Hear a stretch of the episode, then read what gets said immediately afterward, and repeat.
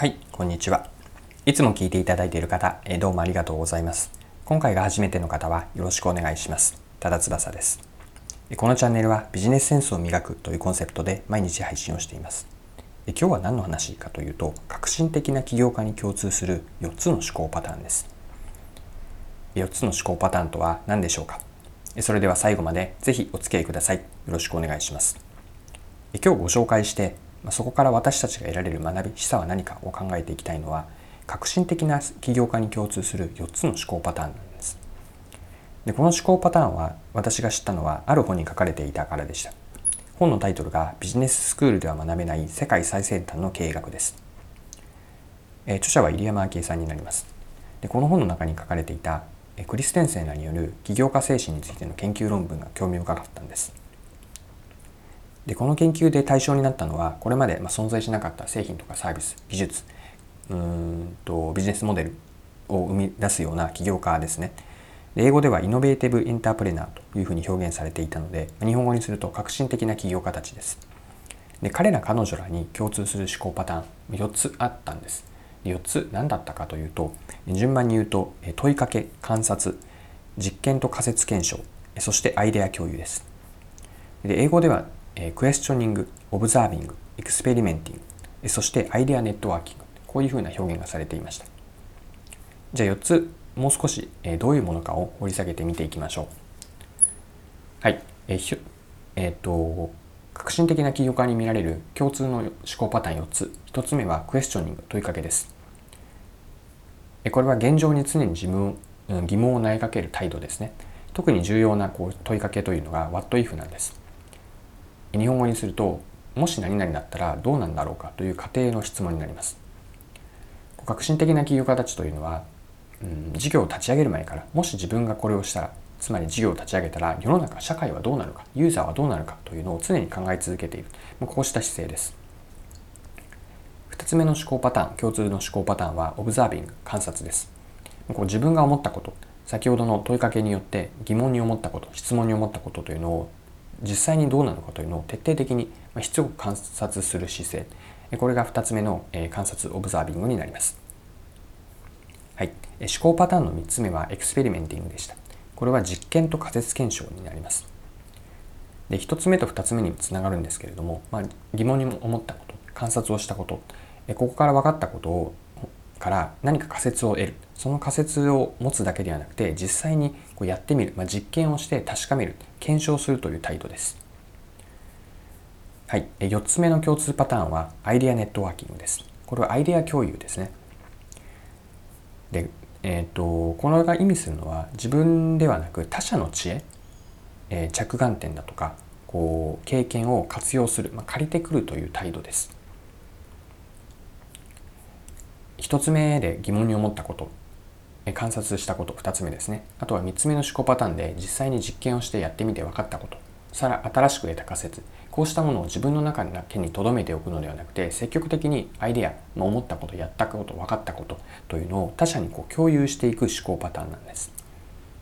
で共有することによって何が変わるかというとこうフィードバックが得られるんですね。100%返ってくるとは限りませんがえー、フィードバックが得られる。で中には自分にはなかったこう着眼点。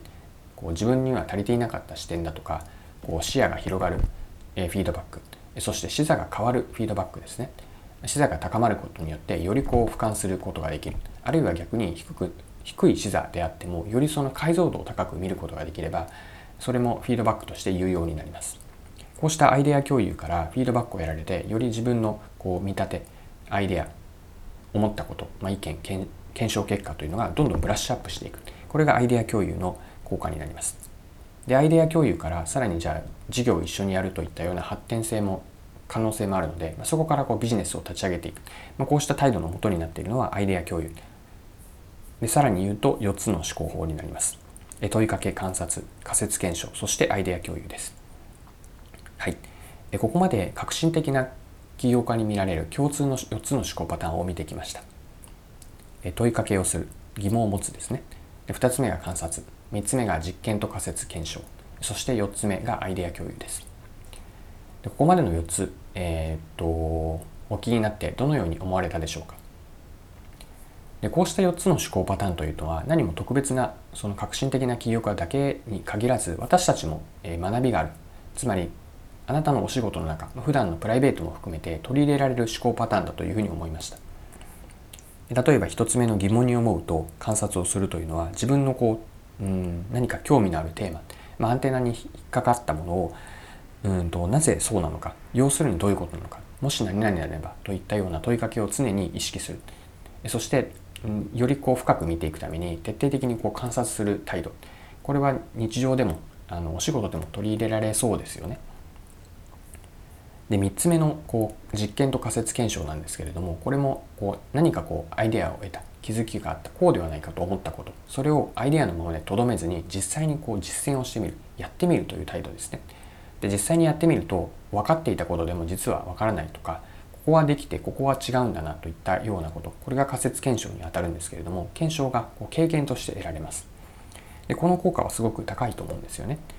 でこれはなぜできたかというと、まあ、エクスペリメンティング実際に実験をして検証してみたというそのプロセスからなんです。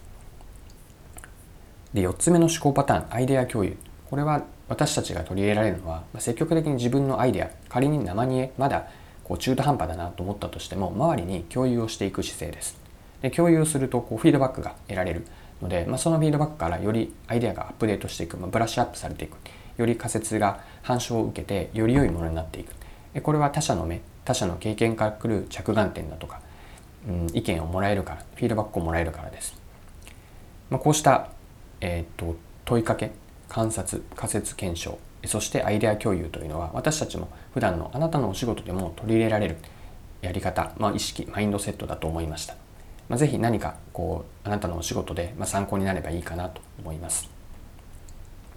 はい、え今回も貴重なお時間を使って最後までお付き合いいただきありがとうございました。えこのチャンネルはビジネスセンスを磨くというコンセプトで毎日配信をしています。次回もぜひ聞いてみてください。また、チャンネル登録をしてフォローいただけると新しい配信を見逃すことがなくなります。まだの方はぜひチャンネル登録、フォローをよろしくお願いします。それでは今日も素敵な一日をお過ごしください。